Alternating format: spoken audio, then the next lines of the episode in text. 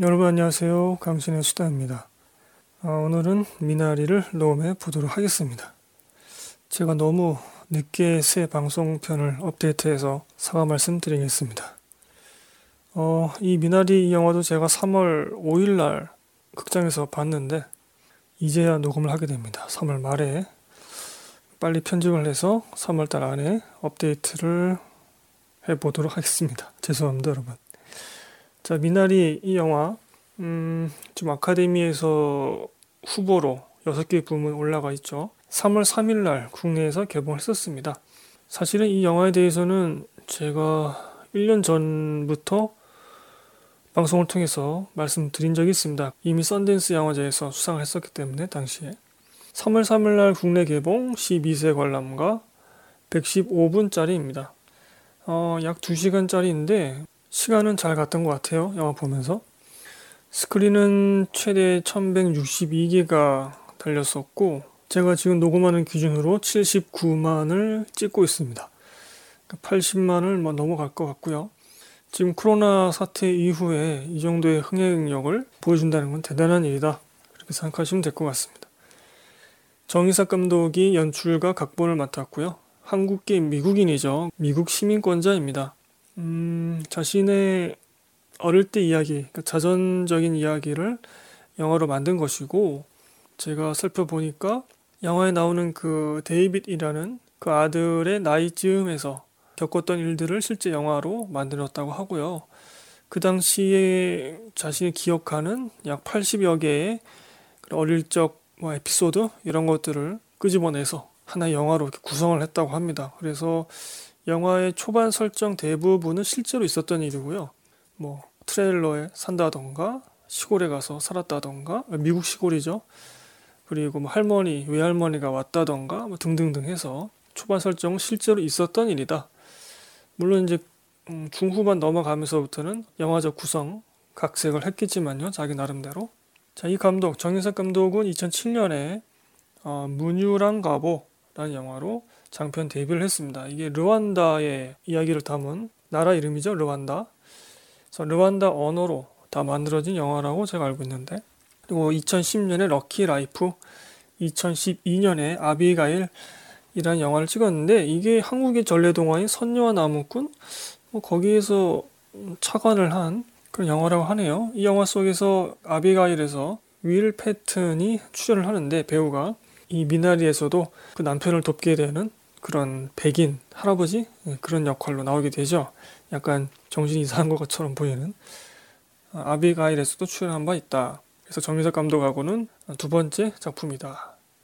그리고 2015년에 다큐멘터리를 찍었는데 I Have Seen I Last Born이라는 아, 다큐멘터리입니다. 이것도 르완다 쪽의 이야기라고 제가 알고 있습니다. 2020년에 미나리를 찍었고 그 다음 차기작이 일본 애니메이션 너의 이름은 이라는 애니메이션이 있었잖아요. 미국 실사화 연출을 맡았습니다.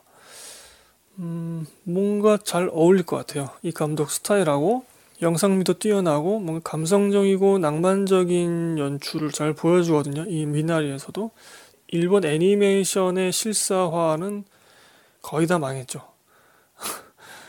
특히 일본에서 만든 것들은 거의 다 망했다고 제가 알고 있고, 네, 하여튼 뭐 그렇고요. 어, 정사 감독의 작품들을 제가 본 것은 이 미나리 하나밖에 없죠. 하지만 그 필모를 이렇게 보니까 드라마 그리고 소수인의 삶 그리고 감성적인 어, 그런 부분들에 강점이 있는 감독이 아닌가 싶고 이 미나리에서도 그러한 것들을 잘 표현해 내었다.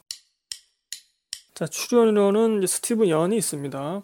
제이콥 남편 역을 맡았고요. 버닝에서도 나왔었고 옥자에서도 나온 분이고 어, 드라마 Walking Dead를 통해서도 그 미드 팬들에게는 익숙한 분이죠.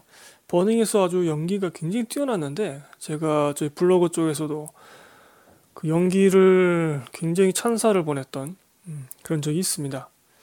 그다음에 아내 역으로 한예리 씨가 나오게 되고요. 이 영화에서 음, 간결하고 내면 연기를 하려고 한 그런 부분이 있습니다. 그다음에 할머니 순자 할머니 역으로 윤여정 씨가 나왔고 어, 지금 뭐 미국에서 북미에서 여우 조연상을 굉장히 많이 받았었고 아카데미에서도 후보로 올라갔고 수상 가능성이 높다 이렇게 보고 있습니다. 그다음에 아들 역 그 데이빗 역으로 앨런 킴이 나왔고 이번에 첫 연기였고요. 감독의 분신 같은 존재인 거죠.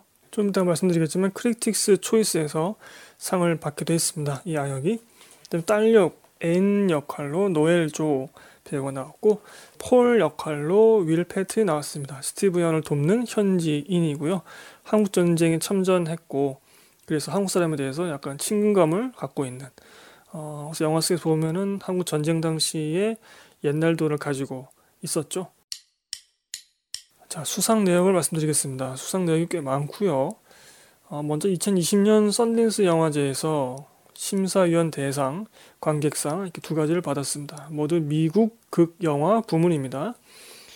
이 재밌죠? 이 미국 극 영화 부분 그 카테고리에서 상을 받았는데 2021년 골든글로브에서는 이 영화를 미국 영화라고 치질 않았습니다.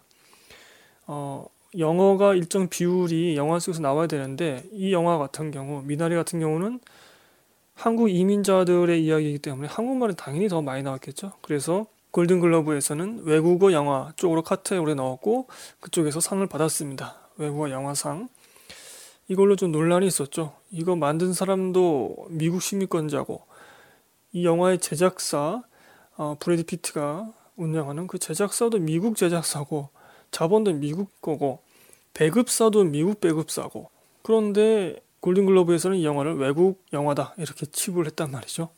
다행히 아카데미에서 미국 아카데미에서는 이 영화를 그런 식으로 아, 홀대하지 않았습니다. 지금 후보 6개 부분에 올라가 있고요. 작품, 감독, 각본, 나무 주연, 여우 조연, 음악상 이렇게 부문에 올라가 있습니다. 나무 주연에는 이제 스티브 연 배우가 올라가 있는데 아시아계 배우로는 최초 후보로 올라가 있는 상태고 여기서 만약에 상까지 받게 되면 아시아계 배우 최초로 상을 받는 거겠죠. 나무주연상을. 근데 그 가능성은 좀 높지 않다고 하네요. 그리고 여우 조연으로 이제 윤여정 배우가 올라가 있고 수상 가능성이 굉장히 높게 그렇게 알려져 있습니다. 한국 배우 최초로 후보가 됐고요. 미국 쪽에 활동이 없지 않나요? 거의 전무하다시피 한 배우가 아카데미에서 여우 조연 최종 후보까지 올라갔다는 거 대단합니다. 그 아시아 최초는 57년도에 일본 배우 우메키 미요시라는 배우가 아시아 최초로 수상을 했다고 합니다. 그 이후에 여러 아시아 배우 혹은 아시아계 배우가 최종 후보까지 올라갔었지만 수상이 없었고요. 만약 이번에 윤여정 배우가 수상하게 된다면 예전에 받았던 수상 이후에 역대 두 번째로 아시아 여성 배우가 여우 조연상을 타는 거겠죠. 이 영화 음악상 후보도 올라가 있는데 음악이 상당히 좋습니다. 아카데미는 그 주제가 상이 있고 또 음악상이 따로 있잖아요. original score. 어, 어떤 부분에서는 좀 음악이 과하다 싶을 정도로 그 화면을 꽉 채우는 그런 느낌이 있습니다. 영화가. 그래서 감성적인 부분을 굉장히 건드는 그런 음악이고요.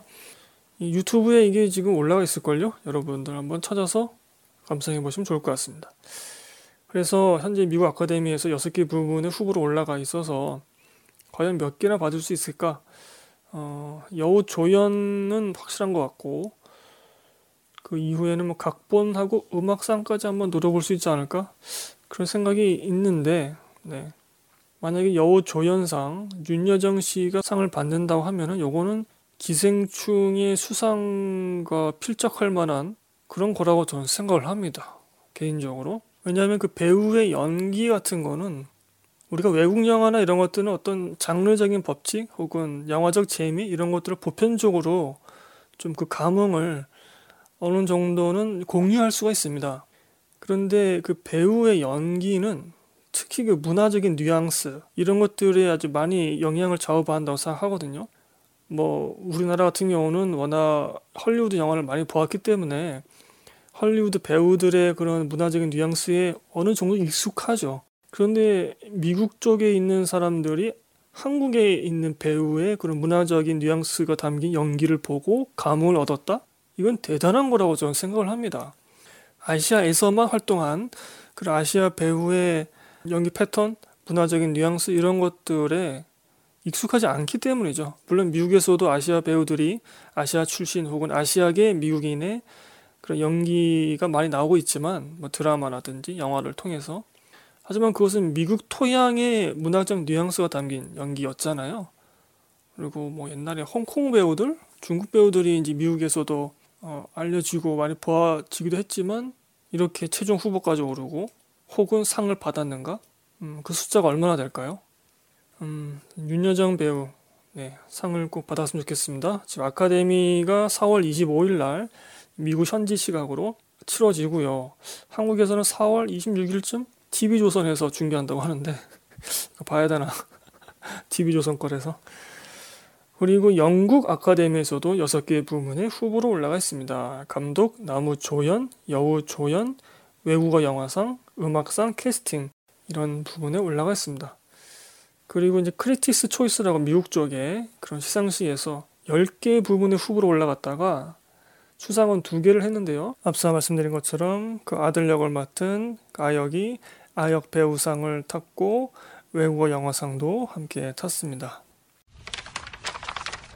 음, 현재 아카데미에서는 이제 노매드랜드라는 영화가 어, 다관왕을 할 가능성이 높다 이렇게 평가가 되고 있고요. 이 영화도 한국에서 4월달에 개봉을 하고 실제로 뭐 100개가 넘어가는 그런 수상을 지금 세계적으로 하고 있습니다. 사실 이 미나리를 기대를 제가 많이 했었는데 네, 기대한 거에 비해서는 제 기준에서는 좀 못했습니다만 뭐 저는 일단 별점을 5점 만점에 3.5점을 주긴 했습니다. 어, 그 남매 여름밤을 제가 만점을 줬잖아요. 남매 여름밤과 좀 비슷한 결의 영화가 아니겠는가 싶었는데 뭐 조부모가 나오고 뭐 가족 이야기고 이런 것들은 같은데 음, 감정선 처리에 있어서는 둘이 좀 다릅니다. 그리고 영상미, 세련된 느낌은 확실히 미나리가 더 좋긴 하지만 하지만 저 같은 경우는 그런 것보다도 이 좀 감정의 날것 이런 것들을 더 좋아하잖아요. 그래서 남매 여름밤을 제가 좋은 점수를 줬었고 미나리는 실망을 한 것이죠. 이 방송 들으시는 분들 중에서 혹시 남매의 여름밤을 못 보신 분들은 그 영화도 보시면 좋을 것 같고 두 영화를 비교대조 하셔도 좋을 것 같습니다. 이 영화에 대한 전문가들의 평가가 있었는데요. 음, 읽어보도록 하겠습니다. 신규한 평론가가 10점 만점에 8점을 주면서 수많은 이유로 밀쳐내다가도 하나의 이유로 끌어안는 것이 가족이다. 이런 평을 썼고 정시우 평론가가 10점 만점에 7점을 주면서 미국 이민자 가족이 낯선 땅에서 느끼는 정체성이나 문화적 충돌보다 가족 관계에서 생겨나는 크고 작은 감정의 생채기에 집중하면서 보편성을 획득하고 있다. 그리고 감독의 개인 경험에서 시작된 이야기지만 추억을 낭만화하거나 신화화하지 않는 연출이 좋았다. 이렇게 써놓았습니다. 어, 이 문장의 맥락에 대해서는 저 동의를 하는데 그 낭만화라는 음, 그 단어의 쓰임에 대해서는 저는 좀 반대로 생각을 합니다. 이 영화는 낭만적이거든요. 제가 볼 때는. 근데 추억을 좀 질척거리면서 하지 않았어요. 제가 싫어하는 영화 그 뭐죠? 벌새. 벌새 한번 보십시오, 여러분. 질척대잖아요. 죄송합니다. 제가 계속 벌새를 까고 있는데 그 영화와는 좀 다르죠. 음, 그런 의미에서는 동의합니다. 음, 그래서 우리 한국 관객들에게 이 영화는 그 미국으로 간 한국 이민자들의 이야기로는 좀 공감이 안 될 것 같습니다. 저도 그랬고요. 대신에 그냥 가족 이야기, 3대가 있는 가족 이야기 이렇게 집중하면서 보시면 좋을 것 같습니다. 와차 쪽에 찬 님이 쓰신 평가가 있는데 제가 이 평가에 굉장히 공감을 많이 했습니다. 이름이 CHAN인데 5점 만점에 3.5점을 주시면서 긴 평을 써주셨는데 거기서 좀 발췌를 해보자면 타자로서 미국인이 조장하는 공포가 아닌 미국이라는 공간 자체가 만들어내는 불안을 인물들이 저마다 어떻게 견디는지 묵묵히 응시하고 있다. 그리고 감독 본인의 향수에 젖어서 질척거리지 않는다. 네. 아까 제가 말씀드린 부분이죠.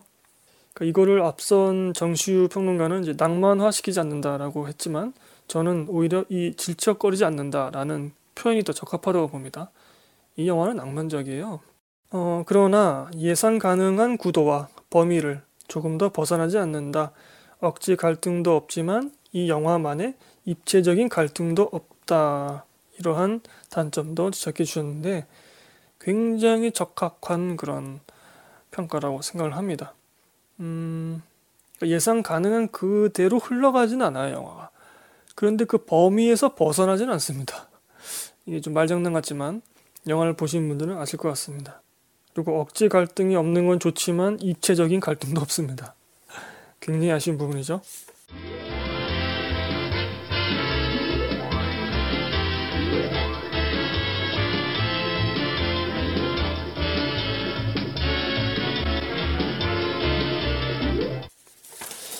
자, 스토리를 한번 보겠습니다. 사이트에 올라온 글들을 읽어보죠. 캘리포니아에 살다가 아칸소라는 미국 진짜 깡시골이라고 보시면 됩니다. 미국도 시골은 엄청 깡시골이에요. 그 아칸소로 떠나온 한국 가족, 원래는 캘리포니아에서 살다가 돈벌이가 잘 안 되니까 아칸소로 농장을 꾸리러 온 거죠. 아빠의 주도로. 어, 시대 배경은 1980년대입니다. 음, 아마도 80년대 중후반 레이건이 농업을 원래 홀드하다가 좀 중흥시키려고 여러 가지 지원을 하던 중후반 쪽 뭐 그쪽이 아닌가 그런 얘기가 있던데 가족들에게 뭔가 해내는 걸 보여주고 싶은 아빠 스티브 연은 자신만의 농장을 가꾸기 시작하고 엄마 한예리도 다시 일자리를 찾는다. 병아리 성 간별 사이를 하죠. 한국 사람들이 굉장히 그걸 잘했다고 하고 또 그것을 기술 삼아서 미국으로 이민을 많이 갔다고 합니다. 그러니까 내가 병아리 감별의 기술이 있다, 전문가다 이런 식으로 이민 신청을 하는 거죠. 아직 어린 아이들을 위해서 한예리의 엄마, 순자 할머니 윤여정이 함께 살기로 하고 한국에서 직접 날아옵니다.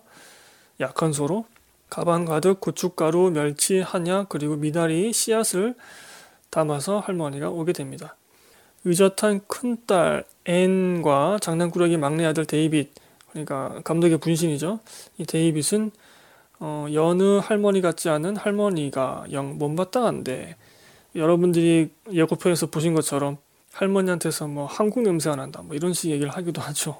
자, 뭐 그런 스토리이고요. 그러면서 음, 새로운 공간 아칸소 미국이 깡실고를 오면서 다시 이제 뭔가를 시작하려고 하는데 거기서 일어나는 일들을 담고 있는 것이죠. 자, 저의 전체적인 느낌은 약간 아쉬웠습니다. 제 기대보다도 아쉬웠고 아마 기대를 크게 하지 않았어도 아쉬웠을 겁니다. 결말이 좀 약하다는 얘기를 듣고 영화를 보러 갔었는데 역시나 결말부가 아, 좀 많이 아쉬웠어요. 그냥 얼렁뚱땅 그 갈등을 덮고 낭만화시키면서 점프하는 느낌. 영화가 휘발성이 좀 강한 것 같습니다.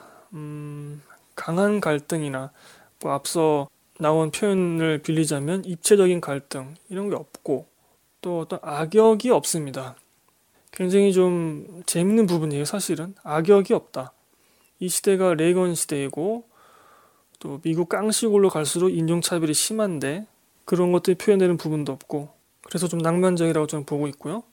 그리고 어떤 극복 서사가 아, 명확하게 없습니다. 혹은 도전 서사라고도 할 수 있는데 어떤 갈등이나 문제 생겼을 때 그것을 이겨내기 위해서 막 도전하거나 혹은 그것을 극복한 혹은 극복하려는 그 열린 결말 이런 걸 보여주는 서사가 굉장히 빈약합니다. 앞서 말씀드린 것처럼 그냥 얼렁뚱땅 덮고 넘어가요. 낭만화 처리를 해버리는 거죠. 이 영화는 음, 뭐 음악이나 영상미나 이런 걸 따졌을 때 굉장히 서정적이고요. 낭만적이라고 저는 생각을 합니다. 나쁜 게 안 나오니까 그리고 뭐 좀 싸운 장면이 나오긴 합니다만 뭐 그 정도 안 싸우고 사는 사람들 부부가 있나요? 그런 가족이 있나요? 음, 연출이나 음악 서사 이런 것들이 좀 서정적이고 낭만적인데 특히 서사 부분이 저는 좀 낭만적이다 이렇게 보고 있는데요. 예를 들면은 이런 겁니다. 전통적인 미국의 구성원, 미국 백인, 뭐 중년 백인 이런 사람들 또는 미국 자체에 대한 나쁜 이미지가 나오질 않습니다. 오히려 뭐 굳이 악역을 따진다고 한다면 영화 속에서 한인 교회와 대도시 음, 영화 속에서는 캘리포니아라고 볼 수 있겠는데 그 대도시에 사는 한인들 어, 이러한 사람들과 집단이 나쁜 놈으로 나와요. 그러니까 영화 속에서 직접적으로 어떤 나쁜 역할을 하진 않지만 대사를 통해서 언급되는 바로는 한인 교회와 이 대도시에 사는 한인들이 한국 사람들이 나쁜 역할을 합니다. 그러니까 좀 이게 재밌는 부분이죠. 미국 사람들 볼 때는 아, 자신들을 나쁘게 표현하지 않는 동양 이민자들의 이야기, 영화, 별로 불편감이 느껴지지 않는 겁니다. 영화를 볼 때. 그래서 영화 속에 보면은 그 스티븐 연이, 그 남편이 대도시에서 하는 한국 사람들을 절대 믿을 수 없다. 뭐 이런 식의 얘기를 분노에 차서 얘기를 하게 되죠. 그리고 사고가 일어났는데 그것도 미국에 의한 사고, 미국 사람에 의한 사고가 아니라 또 가족 그 내부에 있어서의 발생하는 그런 사고가 일어나거든요. 그러니까 미국스러운 외부 적이 없는 것이죠. 즉, 이 가족은 미국이라는 타인보다는 자신들의 과거와 싸우는 느낌이 든다. 아, 좀 그렇게 느껴졌습니다. 그래서 앞서 제가 그 왓챠에 찬님이 써주신 거를 말씀드렸었는데 거기서는 미국인이 아니라 미국이라는 공간 자체가 이 가족에게 불안을 준다 이렇게 말씀하셨는데 그 공간이라는 거는 저는 공감을 합니다만 미국이라는 거는 공감을 못 하거든요. 그러니까 정리해서 말씀드리자면 미국 사람이든 미국이든 이 가족에게 악역으로서 작용을 하지 않는다는 겁니다. 이 가족이 새롭게 이사간 그 땅, 또 새로운 땅, 새로운 공간, 그리고 이 가족이 벗어나고 싶은 그 실패와 가난의 과거, 이런 것들이 악역으로서 작용을 하는 것 뿐이죠. 미국에 대한 부분이 굉장히 낭만화돼서 처리되어 있다. 유튜브에 보니까 김지훈 박사가 한국 이민 역사 혹은 한인 사회에 대해서 유튜브 영상 올린 게 있는데 이것도 제가 블로그에 저희 영화 편 페이지에 올려두겠습니다. 그것을 보면은 굉장히 힘들게 살아왔다 이런 말들을 하고 있고 어, 그 레이건 시대 때 실제로 어땠을 것이다 이런 것들도 나오고 있습니다. 그거에 비하면 영화 속에서 그런 시대적 배경은 뭐 대출 받고 뭐 대사 몇 줄 이런 것들로만 그냥 적용되니까 좀 아쉬운 부분이 있었죠. 그리고 앞서 말씀드린 것처럼 갈등을 너무 손쉽게 처리하고 그냥 얼렁뚱땅 넘어가 버려요. 음, 영화 후반으로 갈수록 이 부부의 갈등이 심해지는데 그 심해지는 정도에 비례해서 그 갈등을 극복하는 그런 서사의 깊이도 표현되어야 되는데 부부의 다툼에 비해서 이 해결되는 것이 너무 얼렁뚱땅 넘어가 버립니다. 아예 영화 속에서 장면이 나오질 않게 되죠. 음, 그래서 영화 초반에 이 가족이 새로운 집으로 이사를 왔을 때 그 아버지가 우리 이렇게 새롭게 이사 왔으니까 거실에서 함께 자볼까? 이런 얘기를 하죠. 옛날에 뭐 단칸방에서 같이 자고 뭐 오순도순 네? 뭐 그런 느낌처럼 근데 그때 이제 그걸 못하게 됩니다. 하지만 영화 결말부에 가서 어떤 사고가 일어나고 그 사고를 겪은 뒤에는 이 가족이 거실에서 함께 잠을 자는 걸로 표현이 되죠. 그러니까 어떠한 일을 겪고 이 가족이 다시 단단하게 뭉치게 되었다. 이런 것을 그 한 장면으로 보여주는 건데 그 장면까지는 이해를 하더라도 그 이후에 어, 영화에서 보여주는 결말 처리 혹은 갈등 처리 이런 것이 너무 얼렁뚱땅 넘어가죠. 너무 갈등이 손쉽게 처리된다. 굉장히 아쉬웠습니다. 뭔가 좀 붕 뜨게 되는 것 같아요. 영화를 보면서. 이 영화는 제가 앞서 말씀드린 것처럼 어떤 이민의 이야기, 이민자의 이야기라기보다는 우리 국내 관객들에게는 그냥 가족 이야기로 보시면 좋을 것 같습니다. 특히 3대의 가족, 이런 것들에 집중해서 보시면 될 것 같고, 특히 조부모와 손주의 관계가 또 각별하잖아요. 그런 추억이라던가, 그 사랑이라던가, 부모와 자식의 사랑과 조부모와 손주의 사랑은 또 차원이 다르잖아요. 어떤 그런 느낌을 잘 담고 있습니다. 어, 그리고 시대가 80년대이기 때문에 향수를 자극하는 그런 부분도 좀 있어요. 이 영화가 미국으로 이민 간 사람들의 이야기를 담고 있지만 우리 한국 관객들은 그냥 가족 이야기로 3대의 가족 이야기로 보시면 좋을 것 같습니다. 그래서 제가 극장에서 보았을 때 좀 장년층 어, 저희 아버지 어머니 뻘 되시는 분들도 많이 오셨는데 굉장히 재밌어 하시더라고요. 막 껄껄껄 웃으면서 재밌게 보시더라고요. 음, 그런 것들이 좀 더 어필될 수 있지 않을까. 그래서 이 방송 들으시는 좀 연령대가 높으신 분들 혹은 우리 청취자분들의 부모님이나 조부모님과 함께 영화를 보셔도 어, 그분들도 좋아하실 것 같다. 그런 생각이 들고요. 대사가 잘 안 들리는 부분이 있는데 연세가 있으신, 있으신 분들은 좀 더 그런 부분이 힘들 것 같긴 합니다. 여하튼 음, 전 연령대와 같이 볼 수 있는 영화다. 어, 이 영화의 감정선에 대해서 좀 살펴봐야 될 것 같습니다. 깊이와 파괴력이 약합니다. 고통이 잘 느껴지지 않아요. 공감도 잘 안 되고. 그뭐 애초에 이민자의 이야기이기 때문에 기본 설정이 물론 저는 이거를 가족 이야기로 여러분께 소개하고 있지만 그 제가 뭐 이민한 사람도 아니고 공감도 잘 되지 않았고요. 영화 연출이 하여튼 좀 그런 부분에 있어서는 좀 미흡한 거 아닌가 제 기준이 그렇습니다. 영화 초반과 영화 후반에 거의 비슷한 그런 흐름의 장면들이 나오게 되는데 영화 초반에는 이제 토네이도를 맞이하는 그 가족의 분위기 그런 것들이 나오게 되고 영화 후반에는 이제 한인 식료품점에 갔다가 뒷문으로 나오는 그 장면들이 있는데 이 장면 두 장면에서 모두 한예리 배우가 남편에게 감정 표현을 굉장히 세게 하게 되죠. 그 전까지는 굉장히 잘 참고 있다가 초반에 나왔던 토네이도 장면 같은 경우는 좀 이해가 되죠. 토네이도가 불면은 우리가 살고 있는 집이 쉽게 말하면 뭐 돌풍, 태풍 이런 것에 날아갈 수도 있다.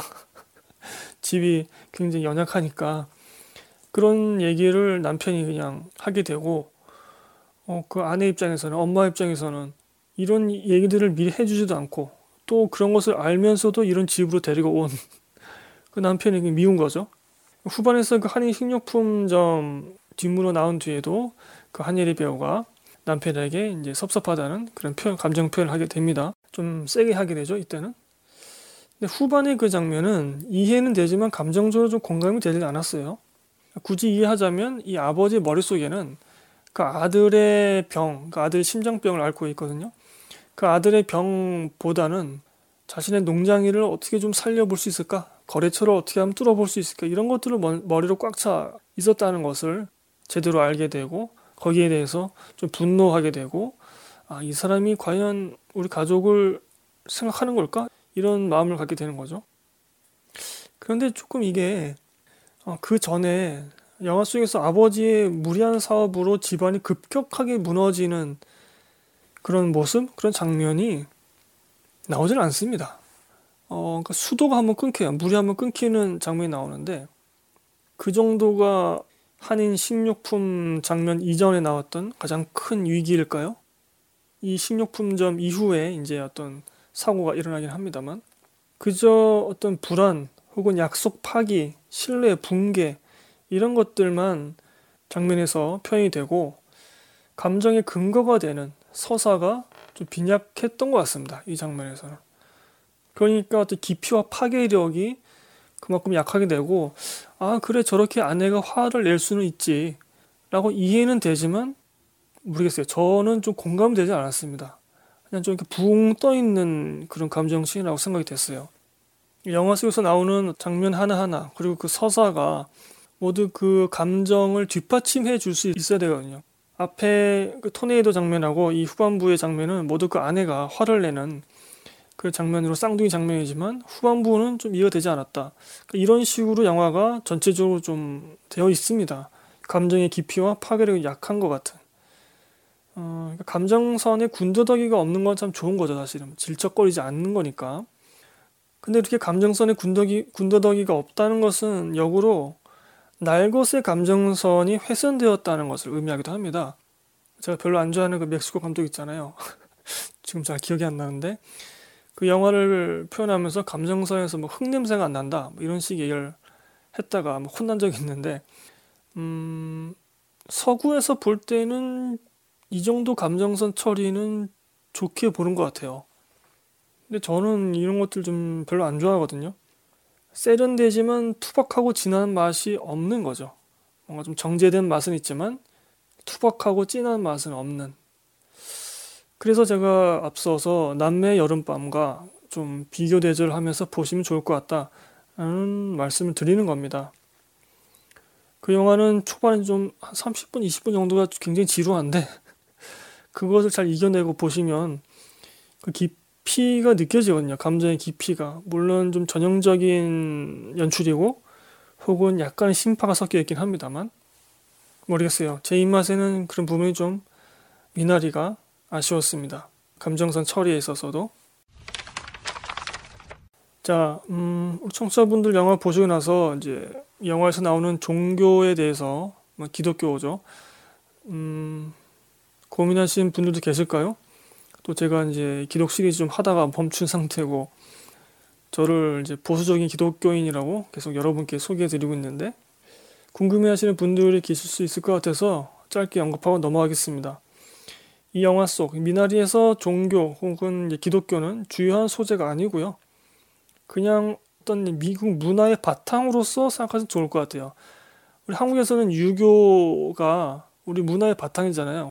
그래서 우리도 모르는 사이에 이제 그러한 문화적인 토양 위에서 행동을 하게 된다거나 어떤 장면이 영화 속에서 나온다거나 하게 되죠. 우리는 그것을 특별하게 어떤 종교성을 거기에서 느끼지 못합니다. 그런데 아마 외국 사람들이 볼 때는 그런 것들 느낄 수도 있을 것 같아요. 마찬가지입니다. 이 미국에서 일어나는 일, 이기 때문에 미국은 음, 기독교가 기본이잖아요.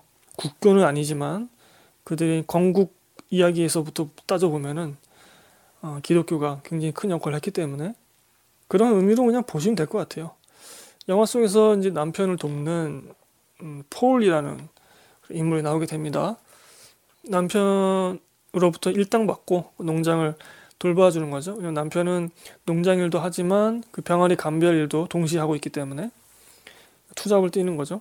그래서 남편이 병아리 감별 일을 하러 간 사이에는 이 폴이 그 농장 일을 봐주고 있는 겁니다. 이 폴 같은 경우는 이제 한국 전쟁에 참전한 그런 사람입니다. 어, 아마 이게 그 폴에게 무언가 큰 사건이 되었지 않았을까.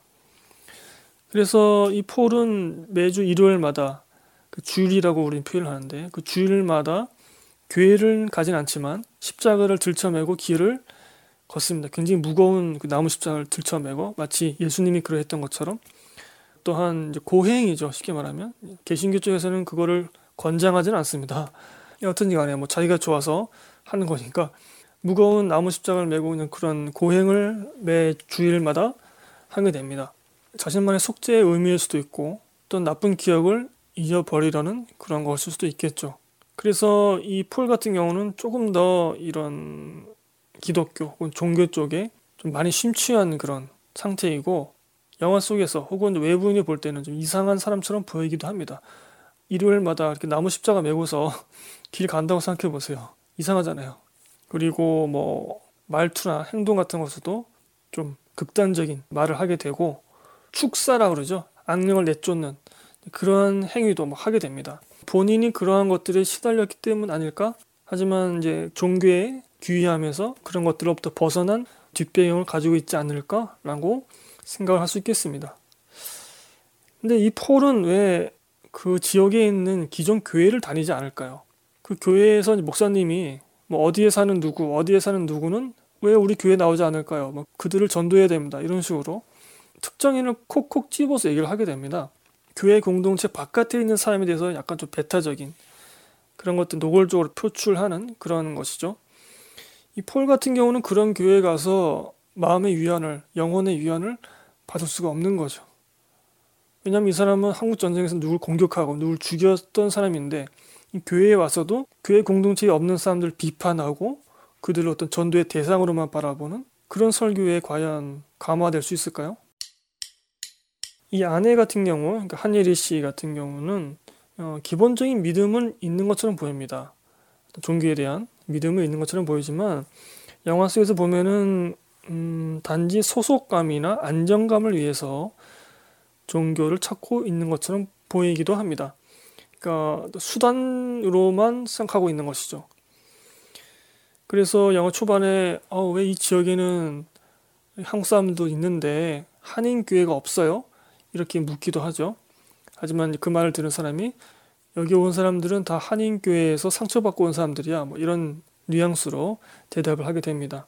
그 아내가 너무 힘들어하고 외로워하니까 남편이 그러면 우리도 교회로 가자. 그래서 교회에 어떤 소속돼서 그 아내가 활동할 수 있는 혹은 안정감을 느낄 수 있는 그런 기회를 가져보자라고 하죠. 아내를 위해서. 그래서 일요일 날 교회를 가게 됩니다. 그러니까 한인 교회가 없기 때문에 미국 현지 교회를 가게 되죠. 하지만 한 번 가고서 다음부터는 그 교회 안 가게 됩니다. 왜냐하면 소속감을 느낄 수 없기 때문입니다.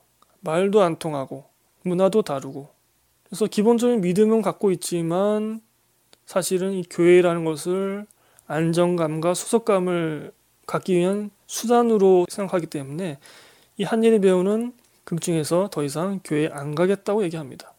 어, 그 아들을 위해서 우리 어머니에 대해서도 어떤 종교의 힘을 빌리려고 노력을 하는데 음, 모든 것들이 어떤 기본적인 믿음을 위해서가 아니라 내가 지금 당면한 문제들을 해결하는 수단으로서만 교회나 종교를 좀 이용하는 음, 그런 느낌이 들기도 했습니다.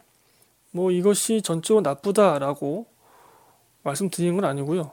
제가 저희 기독 시리즈에서도 말씀드렸지만 이런 것들에서 시작하면 되는 거죠, 사실은. 거기에만 머무르면 안 되고 거기서 시작해서 어, 믿음 자체가 우리의 목적이 되고 우리의 여정이 되어야 하는 것이죠. 할머니 같은 경우는 이런 뭐 기독교적인 종교성은 전혀 갖고 있지 않고요. 오히려 그 자기 딸이 낸 어, 100불의 헌금, 굉장히 큰 돈이죠. 그거를 다시 슬쩍 자신이 가져오는. 그 다음에 그 손주가 그 한예리가 말했던 그 얘기, 천국에 갔다 온 애들은 그 중에서 병이 나 애들도 있더라. 그 얘기를 듣고서는 이제 손주가 좀 무서워하고 나 지옥 가는 거 아니에요? 뭐 이렇게 하니까 그 누구도 가면 널 건드릴 수 없게 할머니가 지켜줄게 뭐 이런 식의 얘기를 하게 되죠. 그 장면 바로 뒤에 이제 문제가 생기죠 할머니한테. 그것도 상당히 좀 아이러니인데 남편 같은 경우는 앞서 말씀드린 것처럼 종교성은 전혀 없고 그저 아내를 위해서 교회 얘기를 했던 것 뿐이고 그다음에 그 폴이 자기 밑에서 일하는 사람이 어, 자기 지배인 초대를 받아서 종교 의식 뭐 이런 것 비스무리한 것을 이제 시행하게 됩니다. 그거에 대해서 좀 자존심 상해하고 어, 속상해 하죠. 이 아버지 같은 경우는 고집이 있고 음, 자존심이 아직 있는 사람입니다. 왜냐면 장남으로 그렇게 영화 속에서 표현이 되고 그래서 캘리포니아에서 그동안 굉장히 능력이 좋은 병아리 감별사라고 극중에 나오는데 돈도 많이 벌었을 거 아닙니까? 그리고 이동진 평론가가 한 말에 따르면 병아리 감별사 그 벌이가 나쁘지 않았다고 합니다. 돈을 많이 벌었을 텐데 그 돈을 장남으로서 자기 한국에 있는 가족을 위해서 거의 다 썼던 것 같아요. 그래서 현재 자신의 가족, 아내와 자식들을 위해서 쓸 돈은 거의 없던 거죠. 그래서 좀 힘들게 살고 있는 거고 옛날에 그런 분들 많이 계셨죠. 이 지금 아칸소로 이사한 것도 자신의 어떤 마지막 도전이고 여기서 꼭 성공을 해야 된다라는 그런 집념이 강한 것입니다. 그래서 더더욱 영화 속에서 조금 꽉 막힌 그런 느낌으로 표현이 되고 아내와 다툼이 일어나는 원인이 되기도 하는 거죠. 그리고 내 가족의 일은 내가 해결해야 돼 라는 강박이 있는 것이고 그래서 외부인 특히 백인 중년인 보기에 따라서 괴상하게 보이는 폴이라는 사람이 지, 자신의 집에 와서 도와준다고 막 설치니까 당연히 기분 나쁜 거겠죠. 네, 이렇게 영화 속에서 어, 보인 종교 그런 것들을 좀 살펴보았고요. 요거는 크게 뭐 중점 두고 보실 필요는 없다고 생각을 합니다. 영화가 그렇게 뭐 상징적으로 조직되어 있다고 보지도 않고요. 그냥 겉에 드러난 그대로 쭉 보시면 될 것 같습니다. 자, 윤여정 배우 캐릭터 혹은 연기에 대해서 언급을 하겠습니다. 윤여정 배우의 연기는 우리가 한국 뭐 드라마나 영화에서 종종 보아왔기 때문에 우리는 참 익숙한데 앞서 말씀드린 것처럼 그런 문화적인 뉘앙스가 다른 서구인들 혹은 미국 사람들 볼 때는 좀 특이하게 보였을 수도 있고 이 캐릭터 자체도 좀 그러합니다. 전형적인 할머니 상도 있지만 전형적이지 않은 그런 할머니의 모습도 함께 나오게 되거든요. 그리고 영화 이제 결말 부분에 가면은 이 할머니 그 캐릭터의 모습이 좀 바뀌게 되는데 그때 연기도 어, 상당히 인상적이었습니다. 어, 그 전까지는 좀 유머러스하고 화투 치면서 좋아하고 막 손주의 장난에 막 어울리고 막 이런 것들이 나오다가 영화 결말부에서 완전 달라지는 그런 모습을 보여주거든요.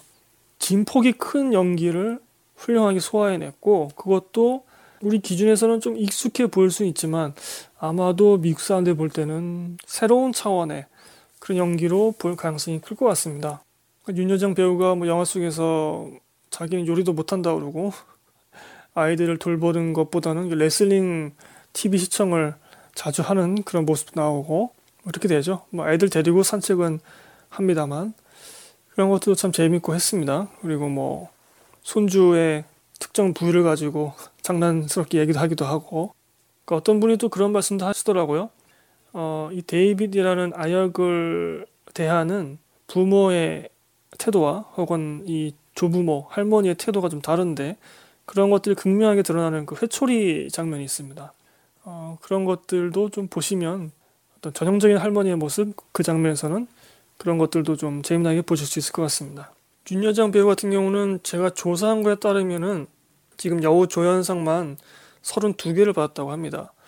어, 아마 그 이상일 수도 있겠죠. 제가 조사를 이 원고 써놓은 거는 좀 실이 됐기 때문에 윤여정 배우가 과연 상을 탈 수 있을까? 아카데미 본상 쪽에서 이게 이걸 볼 수 있는 게 우리가 이제 기생충을 주목하면서 알 수 있었던 것은 그 아카데미를 구성하는 여러 회원들이 있잖아요.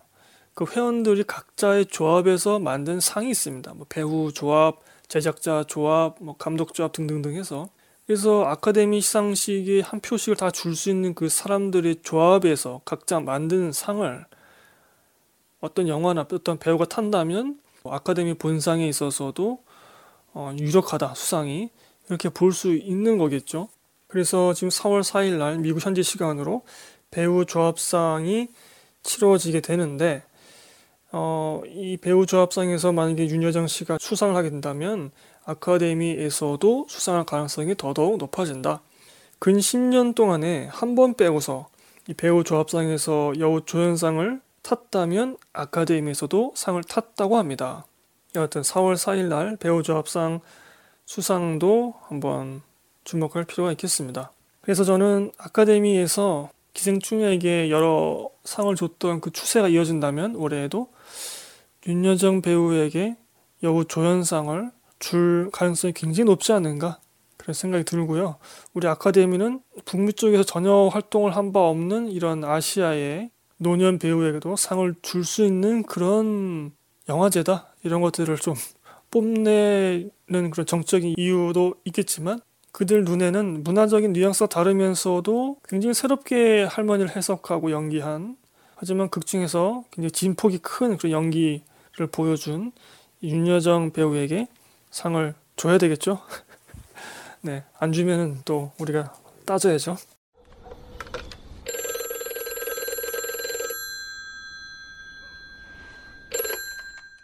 자, 인상적인 장면을 몇 개 말씀드리면서 방송 마무리 하겠습니다. 앞서도 제가 짧게 말씀드렸지만 그 아들이 그 엄마가 말한 그 천국에 갔다 온 애들 중에서는 병이 나은 애들도 있다. 그 애들한테는 좀 그게 무섭게 느껴질 수도 있잖아요. 그래서 그 손주가 좀 무서워합니다. 그러니까 그 할머니가 손주한테 어유 이리 와 이리 와 하면서 손주를 안으면서 감히 누가 우리 손자를 데려가 해쳐 이런 식으로 화를 내면서 그 어른들 그런 거 있잖아요. 아, 그러면서 이 손주를 꼭 안아주면서 잠을 청하는 그런 장면이 있는데 그리고 자장가를 불러주죠. 손자가 만든 그 노래 어, 그 장면이 좀 인상적이었습니다. 아주 전형적인 할머니의 조부모의 그런 모습이 아닐까 싶었고 그리고 그 아내가 한예리 배우가 이제 스티브 연을 욕탕에 앉혀놓고 씻겨주는 장면이 있어요. 너무 일을 힘들게 하다 보니까 이 팔이 안 올라가는 거죠. 근육통이 있어가지고 남편이 그래서 이제 씻겨주는 장면이 있고 거기서 애정 표현으로 뭐 꼬집기도 하고 그런 장면이 나옵니다. 다른 장면에서는 또 어, 키스를 거부하기도 하는데 어, 왠지 그 장면이 좀 인상적이었어요. 거기서 좀 솔직한 서로의 속내를 주고받거든요. 물론 그 안에는 또 특별한 대사를 하지 않지만 그 표정으로 그 눈빛으로 그걸 보여줍니다. 한예리 배우가 그런 좀 내면 연기 안으로 수렴하는 연기를 어, 보여주려고 애를 쓰신 것 같더라고요. 그래서 그 장면도 좀 인상적이었습니다. 또 한 가지는 이거는 이제 어떻게 보면 스포가 될 수 있는데 여러분 한 30초 정도 점프하시면 될 것 같고요. 스포 싫어하시는 분들은 영화 결말 부에 어떤 사고가 터지죠.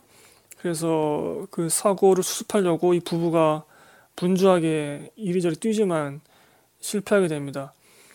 그래서 그 사고가 나는 그 현장을 바라보는 그 아내와 남편의 표정이 약간 차이가 있어요. 그 장면 이전에 앞서 제가 말씀드린 그런 한인 식료품점 뒷문으로 나와서 그 싸운 장면이 있거든요.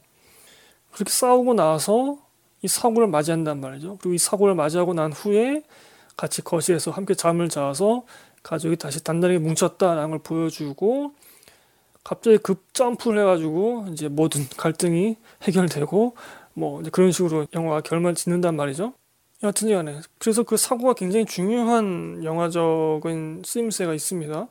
그 전까지는 그 아내가 남편에게 악담에 가까운 얘기를 하죠. 당신은 뭐 실패할 거야. 뭐 이런 식의 얘기를 하는데 그 사고에 있어서 남편은 이제 자신의 성과가 사라지는 것도 아쉬워하지만 이 아내가 살아있다는 것에 대해서 조금 더 안도하는 혹은 그러한 일을 겪게 한 것에 대한 미안함 이런 것들을 표현했다면 이 하늘의 비어 같은 경우는 남편이 정말 힘겹게 힘겹게 만들었그 성과가 단 한 번의 사고로 저렇게 없어지는 것에 대해서 안타까워하는 굉장히 같이 슬퍼해주고 공감해주고 그런 표정을 짓는단 말이죠. 이게 저는 굉장히 인상적이었습니다. 이게 부부의 세계인가? 싶기도 하고. 그 전에 그렇게 뭐, 넌 실패할 거야. 이렇게 얘기까지 했는데, 그 다음에서는 남편을 안쓰러워하는 그 표정을 짓는단 말이죠. 음, 재미나지 않나요, 여러분? 제가 잘못 읽은 걸 수도 있습니다만, 하여튼 그 장면이 좀 인상적이었습니다.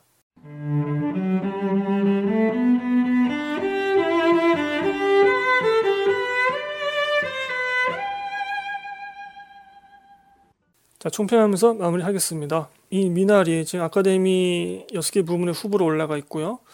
특히 여우 조연상 같은 경우는 수상 가능성이 굉장히 높고 나무 주연상 스티븐 영 같은 경우는 아시아계 배우 최초로 최종 후보로 올라가 있습니다. 어, 미나리 보신 분들은 남매 여름밤 그 영화도 함께 보시면 좋을 것 같고 예, 저희 방송편도 있죠. 청취해 주시면 감사하겠습니다. 어, 개봉 전에 기대했던 것보다는 좀 아쉬웠고 하지만 그런 기대가 없이 보더라도 저에게는 아쉬운 영화였다. 결말물과 특히 좀 아쉬웠고 여러 가지 좀 음, 깊이나 파괴력이 약하기 때문에 휘발성이 좀 강한 거 아니냐 그런 생각이 들었고요. 특히 그 감정선에 있어서는 아쉬운 부분들이 좀 많았다. 어, 제가 싫어하는 그런 패턴의 감정선 처리였다. 그런 말씀 드리겠습니다. 제가 그 기생충에서도 약간 비슷한 말씀 드렸던 것 같은데 어, 세련되지만 날것의 느낌이 없는 그래서 봉준호 감독의 초기 작품들에서 느껴졌던 그 날것의 감정선이 완전히 사라진 네, 그런 느낌 제가 이렇게 기생충을 비판을 했더니 기생충이 아카데미에서 상을 탔죠 그래서 제가 미나리를 이렇게 비판했으니까 미나리도 아카데미에서 상을 탔으면 좋겠습니다 하지만 여러분 이 영화 서정적이고 낭만적인 영화입니다. 연출과 음악, 서사가. 그래서 음, 그러한 부분들을 좋아하시는 분들은 영화에 굉장히 몰입해서 보실 수 있을 것 같고요. 그리고 어, 3대의 가족 이야기로 보시면 좋기 때문에 연세가 있으신 분들도 보시면 좋을 것 같다. 그래서 젊은 청취자 분들은 부모님이나 조부모님과 함께 보시면 좋을 것 같습니다.